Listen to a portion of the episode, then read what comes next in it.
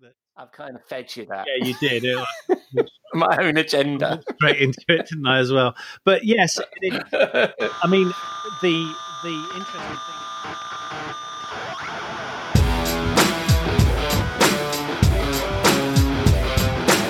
Hello and welcome to episode 70 of Rockstar CMO FM. The M is the marketing and the F is the well you decide. As you're probably wondering, does the world need another effing marketing podcast?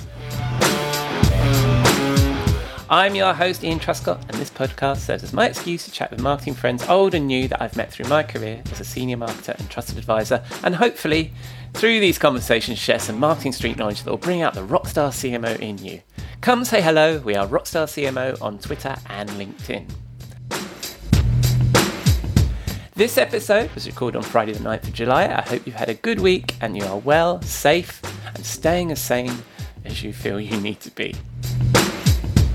A slightly different format this week. Regular listeners will know that Jeff Clark is away. One of my planned interview guests sadly had a last minute emergency, and after 60 consecutive weeks in our Rockstar CMO virtual bar, Robert Rose needed to take a break from trying to convince me to drink tequila to get some work done.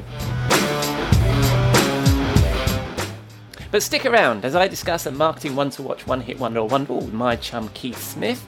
I'll share a thought in a new segment that I'm calling Think About It and we hit rewind, listen back to when I was in the bar with Robert this time last year, which I hope is new to many of you.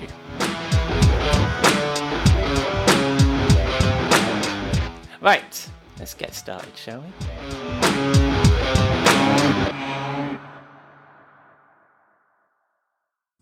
On to our first segment, where we discuss whether a marketing topic, trend, or technique is one to watch, a one hit wonder, or Wonderwall. Today, I'm joined by Keith Smith, who is the managing director of The Advertist, the UK's only independent new business platform that helps agencies build their new business pipeline. And as you'll hear, he is also the host of the Fuel podcast, which is focused on business development, as well as great guests from around the world of agencies and advertising.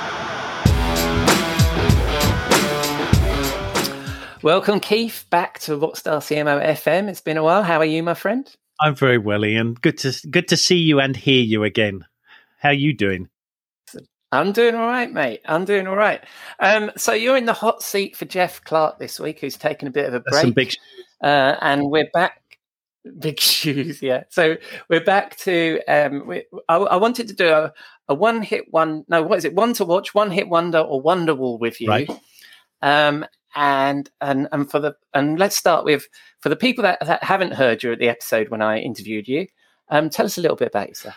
Uh, okay, well, I um, I have two two uh, roles. Which uh, the first one is as uh, managing director of um, the uh, new business sales platform, The Advertist, um, designed mm-hmm. for marketing agencies um, to be able to uh, find new clients and uh, new business.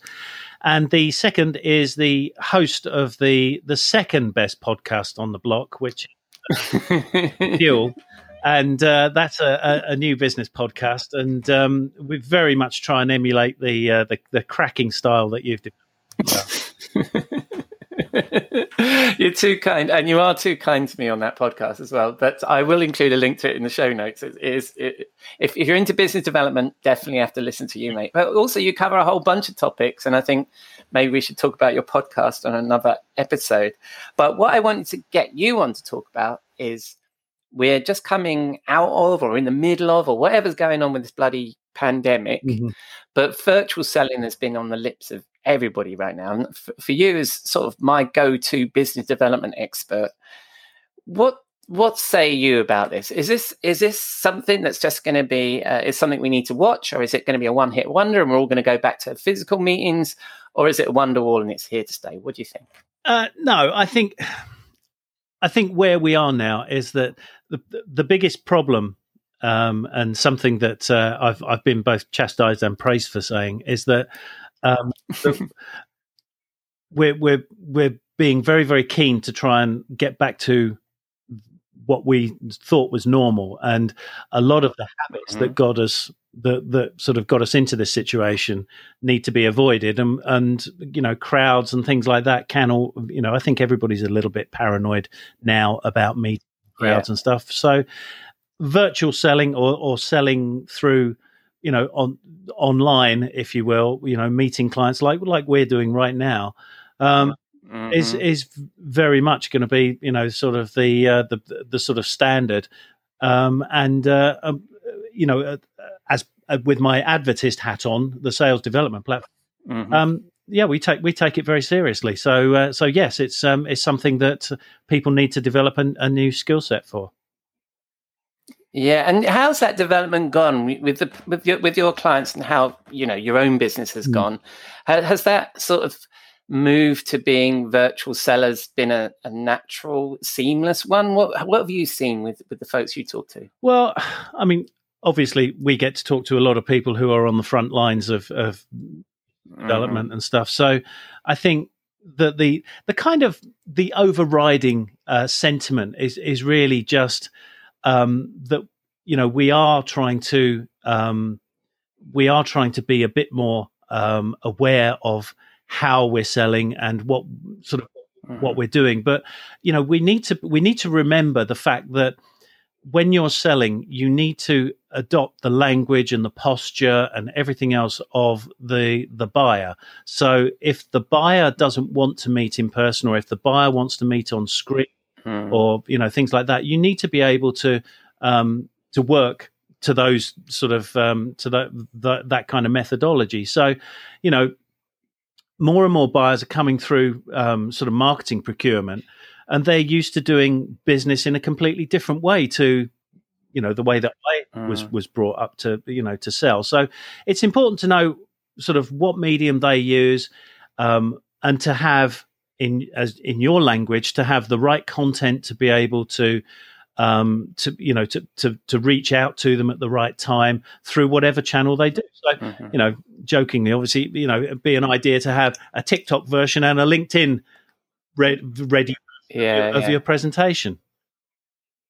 Yeah. So, do you think that? Um, so, when I'm listening to that, I'm thinking there's a sort of a negotiation or an empathy, really, with how how as a salesperson you're going to need to discover how that buyer wants to interact and do it right? Because there are going to be some people that are going to be a little bolder than others and some people that are thinking oh well no this virtual selling thing's working for me. I mean i read a tweet the other day which i completely agree with because I, I, I, took my daughter to lunch the other day all ordered on my all ordered on my phone. I didn't need to go to the bar and do anything. All came to the table. I thought I like this, right?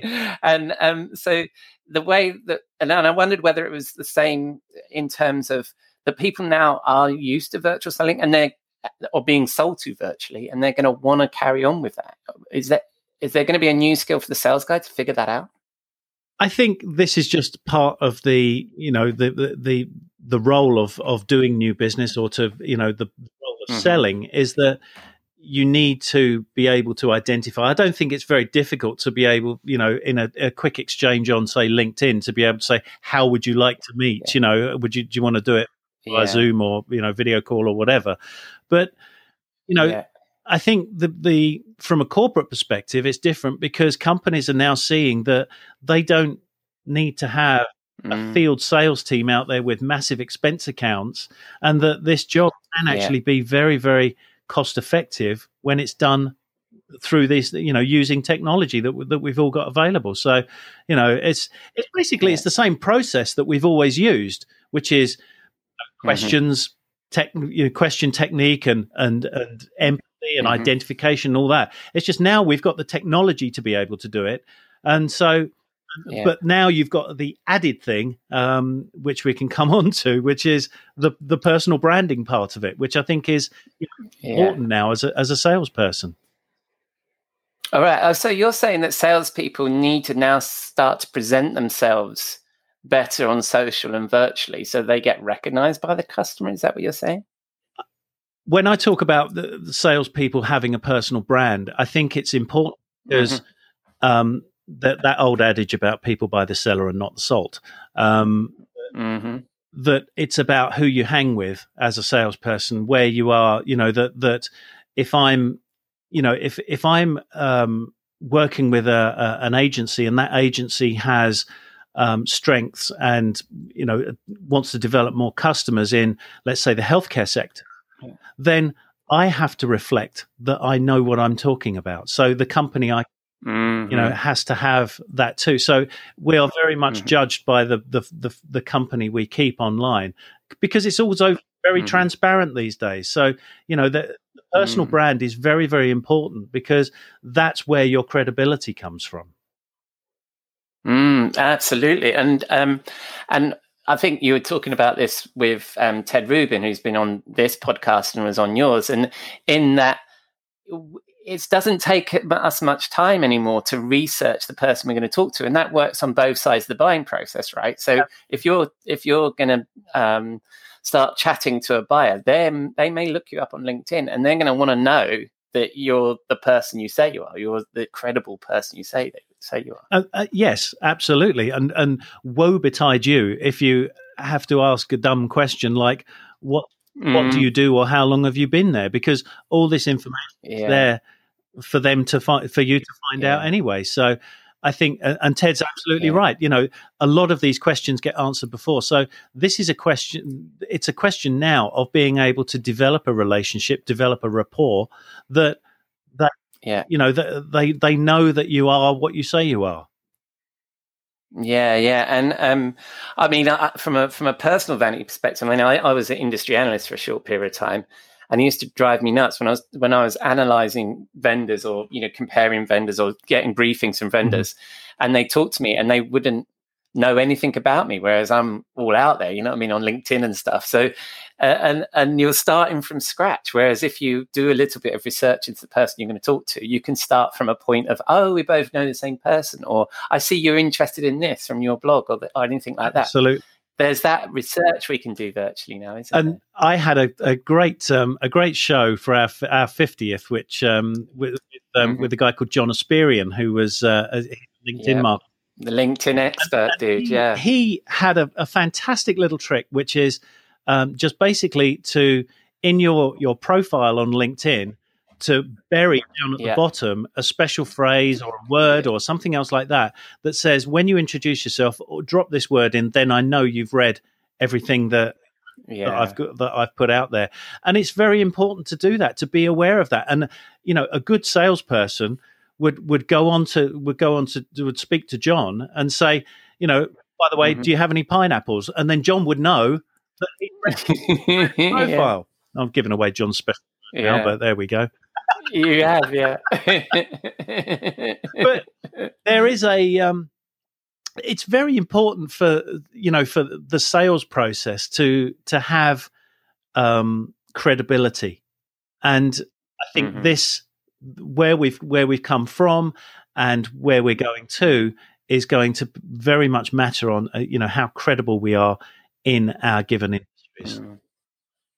But when you're virtual selling, I mean, uh, what I've noticed with with Zoom meetings replacing physical meetings is you you you really just get down to business, don't you? The Zoom meeting starts. Most people are on time, unlike physical meetings where you go and have a coffee or hang out in the kitchen for a bit and do this stuff, and then the agenda starts, and then you're off, and you miss some of that soft stuff. Is it the same in a? Do you think that's the same in a sales situation as well? I mean, I haven't experienced it um, so much, but from your experience and your client's experience, how are, how are they replacing that soft, touchy, feely stuff by working virtually? well the, by soft I, I i guess you you you mean like the you know the the relationship side of it the the Yeah, yeah. Well, yeah, yeah. maybe maybe that's hard, not soft. I don't know. well, I think that that the um, that's all part of. I don't think there's a delineation between. Okay, well, we're online now, so we can only talk about business. Yeah. I think the fact that we are online and the amount of meetings that I've had online where a cat's walked across in front of the camera, a Mm, kid's walked in, Mm. or something else like that, that's all part of the the genuine, Yeah. the soft sell. And you know, I've been introduced to people's kids, you know, online, mm, which has just been fantastic. You get to meet the family yeah, or you get to see sort of what what their their kind of um, their their home office looks like, you know, and all their Mm, personal mementos and things like that. Very interesting. Quick point. yeah, Um, he's um, not often spoken about in, in positive terms in terms in the US, um, but Andrew Jackson, Mhm. who was the nine, Mhm. 19th president of the US, um, I went to I went to uh, went to his house once, um, and uh, in in uh, Nashville, and he has a room or had a room. Obviously, he's dead now, but he had a room. As you walked into the house, it's a beautiful little house, but he had a room off to the left hand Yeah. side where guests were always ushered into before he he came to meet them, and in that room were all personal mementos, like a, a, a sword that he'd been presented with, or you know, uh, some, Yeah. you know, some, some sort of personal things that people could see yeah. that were then identifiable to him. And I think that's a very good um, analogy for what needs to happen online. Right. need to have those things available so they, they become talking points. That's interesting because a lot of people are um, nervous about that, aren't they? And they have the fake Zoom backgrounds and they, they blur everything out, or they uh, and then, then then things appear from the ether when when you have those then when they have those funny funny backgrounds. But you are bringing more when you're working from home. You're bringing more of your whole self, aren't you, to the conversation, to work, to the sales call, whatever it is. Yeah, I mean, I can I can still remember the the the awkwardness that was that we were greeted with when if we went away on a Mm. staff on a company beano or something and uh, or an exhibition, and then in the evening everybody would come down in their normal sort of Yeah, street attire, and you'd be like, "Oh wow, you are Mhm. actually a person," you know. And it's just so yeah, yeah. all that has now gone, and we're now able to kind of Mhm. present, you know, a 360 of ourselves, you know, sort of in in a, an online environment. Yeah. And I think that's very very important. Yeah, yeah, no, it's good. So, so from a, what else have you picked up? Do you think from a virtual selling perspective? So, uh, you did touch on content just a moment ago, which I really should have seized on, like a, you know, grabbed you for that bit. But where, where do you think? So, I mean, there's a lot of talk at the moment. I, I think that this is the trend anyway about virtual selling, isn't it? The, the, pe- the particularly where I work in B two B, people are making the decision long before they've met the sales guy, or making a big portion of that decision.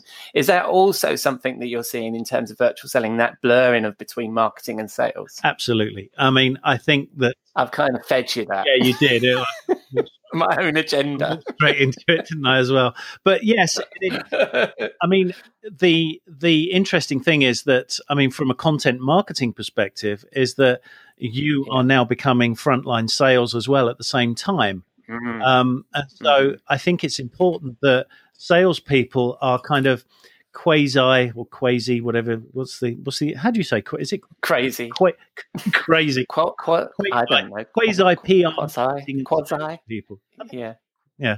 whatever, Yeah. quasi marketing PR salespeople, uh, because it's all kind of one thing now. You know, the the, the selling Mm. process is a little bit of PR with a sprinkling of marketing, a little bit of content in there. Yeah. You know, all to all to do Yeah. the same. ch- The, everything has to do with trying to bring the customer to the table. It doesn't matter whether Yeah. it's public relations, whether it's content marketing, whether it's influencer marketing Mm, it's all designed to do Yeah. the same thing, which is to to to get the customer to the table. And uh, I think, as your your recent guest on your podcast said, you know, to to to that their aim is to to get their money in your pocket. Yeah, yeah, I love that. That was that was Jeff a couple of weeks ago when we were talking about um, brand purpose.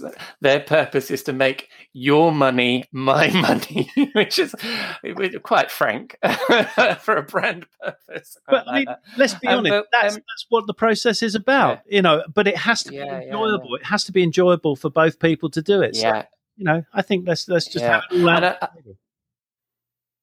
Yeah, and the blurring of the roles, I like because it also points at the personal branding thing you were saying about sales. You can't do personal branding unless you you've been fed the content and the the education from the marketing guys in order to to present yourself in that way, that credible way. But similarly, marketing depends on sales because we're now becoming salespeople, right? So there, there's a, there's a symbiosis emerging of of what everybody needs to be doing, right? Yeah, but this isn't a case of of trying to present yourself as something you're not. Uh, you know, people buy Mhm. from people they that they trust and they know.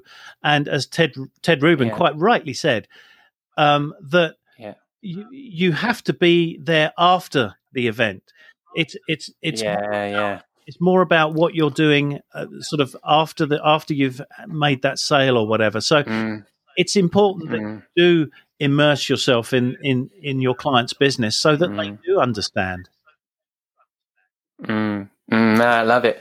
So um, that's excellent. Um, I shall have to draw it to close and noticing the time, but I think I would know the answer. So, so is virtual selling a one to watch, one hit wonder, or Wonderwall? Well, it has to be a Wonderwall, doesn't it?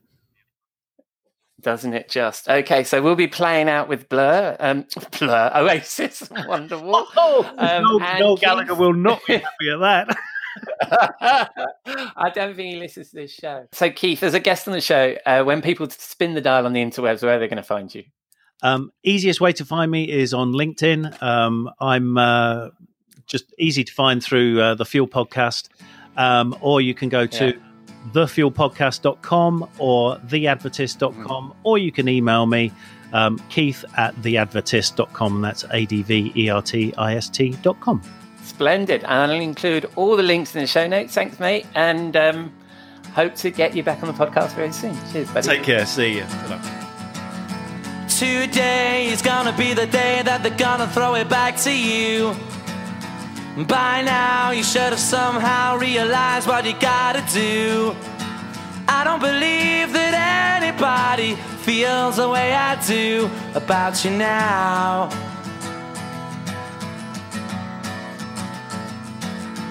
Backbeat, the word is on the street that the fire in your heart is out. I'm sure you've heard it all before, but you never really had a doubt.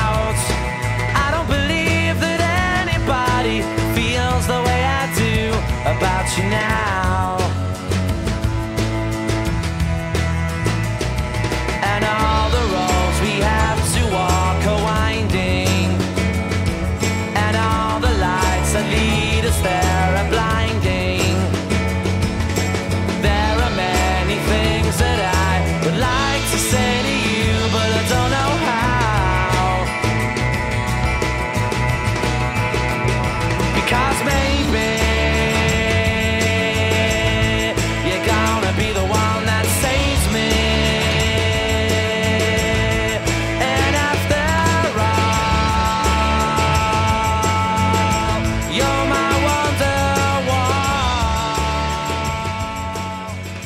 You, Keith.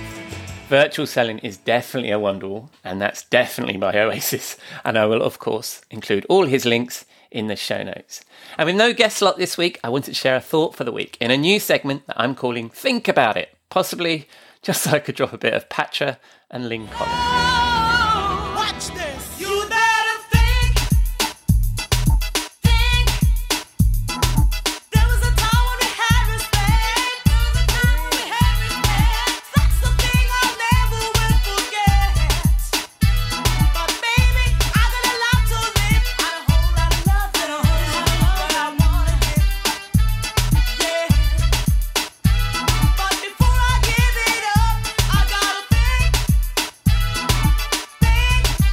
This week, I'm thinking about the opportunity for free content. Right now, there's an increasing rush and growing platform opportunity to monetize content. Quite fairly, of course, the mainstream media is making the same transition as we no longer consume news by buying newspapers. And if you have a reasonable audience, today's hustle culture suggests you'd be a fool not to make moolah on the back of it. I mean, what kind of content entrepreneur are you?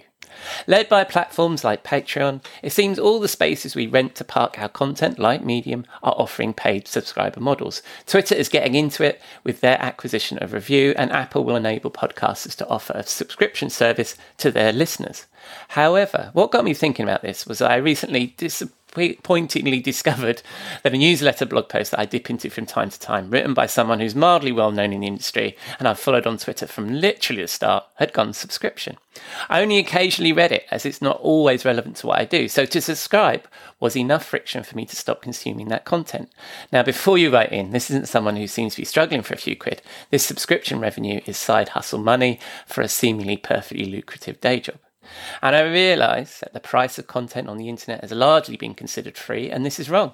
These creator owned subscription models offer a wonderful opportunity for this to change, and one would hope that by building this economy around content where people get paid, good things will happen. Hopefully, for a broader group of people, not just those well known internet celebrities that are already doing rather well.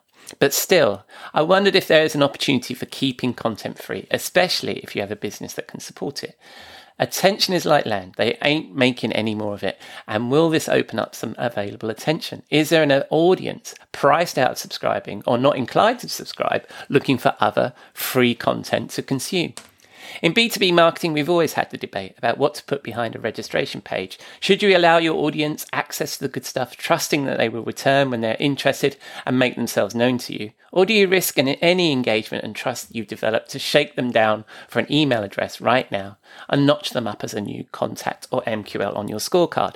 To me, this feels a bit like that. Should you rush to monetize, exclude a chunk of your audience in the process, or is there an opportunity here for quality content creators to build something deeper with the majority who aren't the subscribing type, especially if content publishing is not your primary business and you can support offering content for free?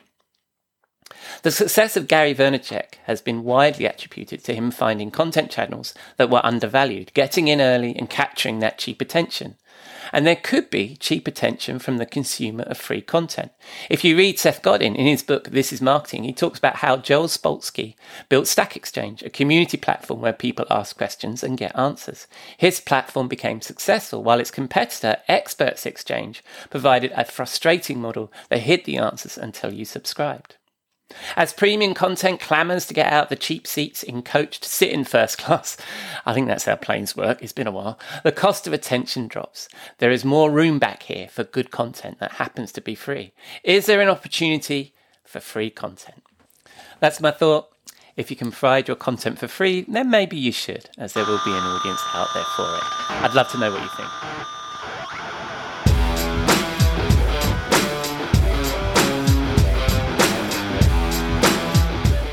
Right, it's that time of the week. It's Friday evening, and while Robert Rose took a break this week, I thought I'd share this from the archive that might be new to you. So here is Robert Rose, my content marketing guru, in the bar from July last year.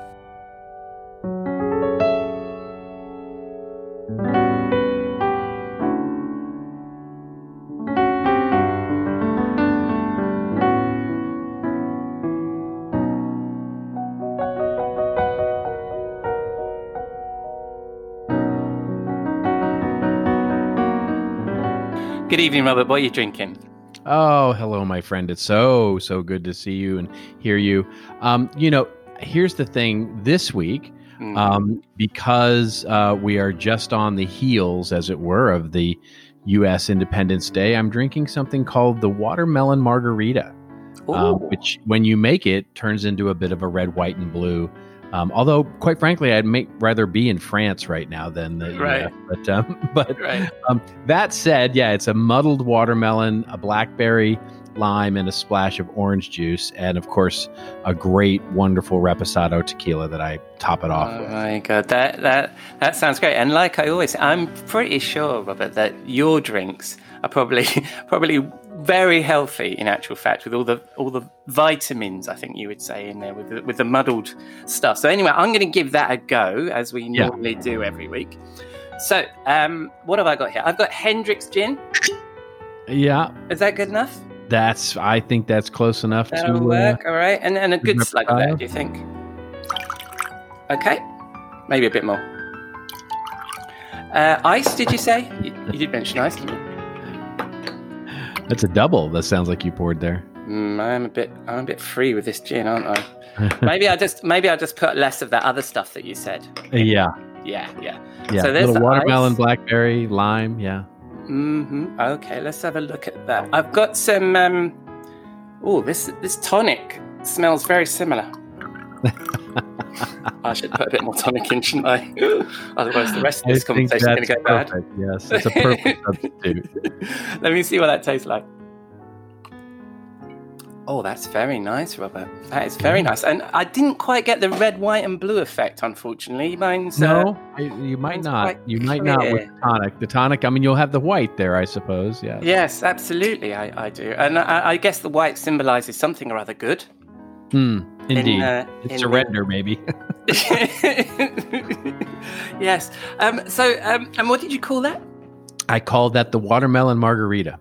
That's very nice. And um, and this week, where would we be drinking those? I know that we're a little bit more out of lockdown than we have been in previous shows, but still, where where where would you like to go with this one? Oh, you know, there is a place. It's funny. I was thinking about this this weekend.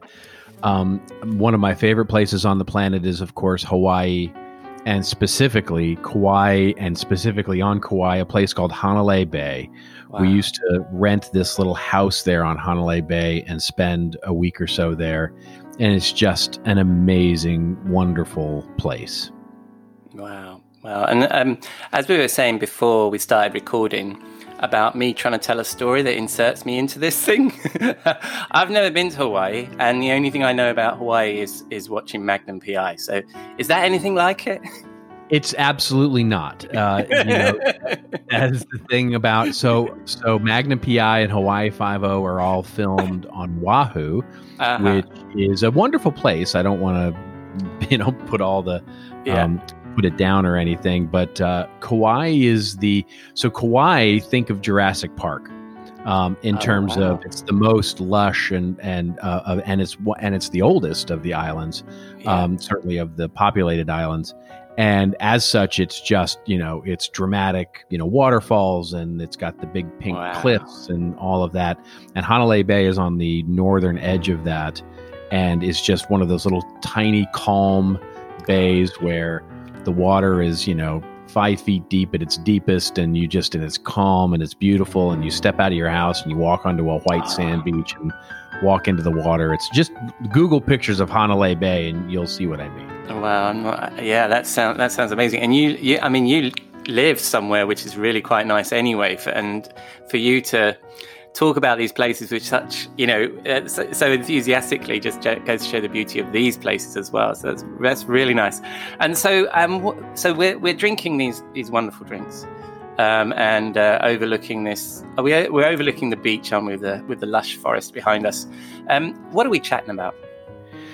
You know, the thing that I've been thinking about lately is this idea of big ideas, right? And mm-hmm. how we can actually start to leverage technology a little better to allow for the time and, and, and space of that. You know, I had a, a friend of mine, a colleague, way, way, way back 20 years ago. He was a computer programmer, a coder, um, and he was trying to teach me to code, which didn't stick, of course. um, and the interesting thing was he said to me, you know, something that I've never forgotten. Actually, I've got it, you know, I have it written down in several places because I loved it so much. He said, when you're writing code, basically, you know, in any computer technology, you're doing one of two things. You're either reading data or you're writing data. Mm-hmm. And he said, now, if anything happens in between those two actions, that's all on me. Mm-hmm. Um, and so I thought that was just a really interesting idea because it's sort yeah. of a metaphor for where we yeah. are with marketing technology right now. Yeah which is you know we're using technology to read faster to write faster to do all the things that we do faster and faster and we just squeeze down this moment of thinking and creativity to this nothingness mm-hmm. and we're not leaving a lot of time in there for doing anything interesting and mm-hmm. if anything interesting is going to happen in the in between times when we use technology it's all on us and so if we don't really start to look at that we're going to let technology sort of drive marketing strategy and just lose a lot of the artistic and creative uh, you know nature of it and so I, it's something i've been thinking about lately and one that you know as i dive a little deeper into martech um, and our sort of over dependence on it I'm, yeah. I'm, I'm i'm intrigued by yeah yeah and i think um, we've talked about this before haven't we about finding the time to be creative yeah. Um, and, and we get so consumed with setting up the landing pages, with defining the data, with entering the rules and doing all that stuff. The actual copy, the creative that we're sharing, it, it, you spend a moment on that. Enter content here is the old refrain, isn't it? From from the old content management, from the old website. Hovering over the back button, as it were. Yeah, yeah, yeah, yeah. And so um, I think. Um, yeah, that's a, that's a really good thought. So it's it's about us marketers putting our creative brains in the middle of this thing.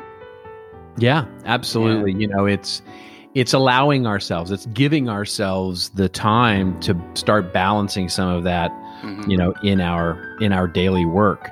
you know, it's it. We get so lost in the idea of being busy and equating Yeah. busy with productive Yeah. that we we forget the fact that you know, as marketers, as communicators, one of the things that makes us most productive is the size of our ideas. Mhm, Absolutely, um, and I mean, you've heard me bang on about the hamster wheel of marketing, right? Is that that's Yeah. that's it right there? That's it right there.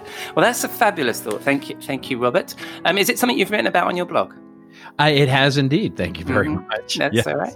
Which, Yeah. of course, you can find at contentadvisory.net. Splendid. And where can people find you?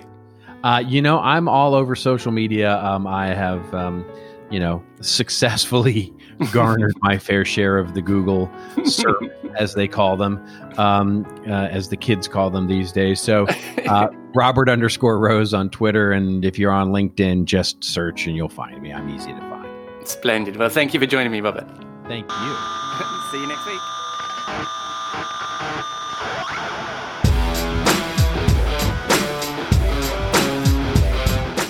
Hope you enjoyed that dip into the archive with Robert. Classic advice there.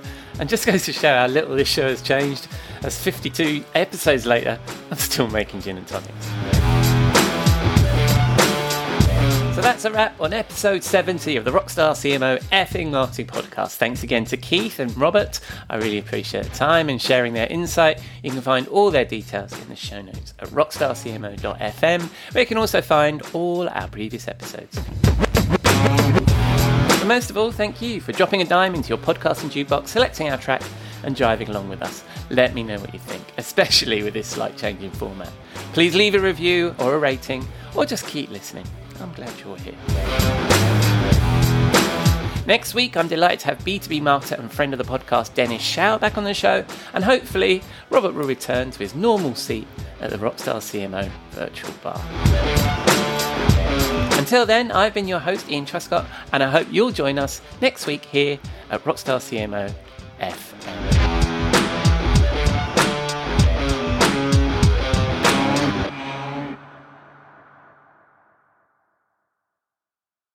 You may know you're listening to this show along the Marketing Podcast Network, but did you know there are other great shows on MPN to help your business?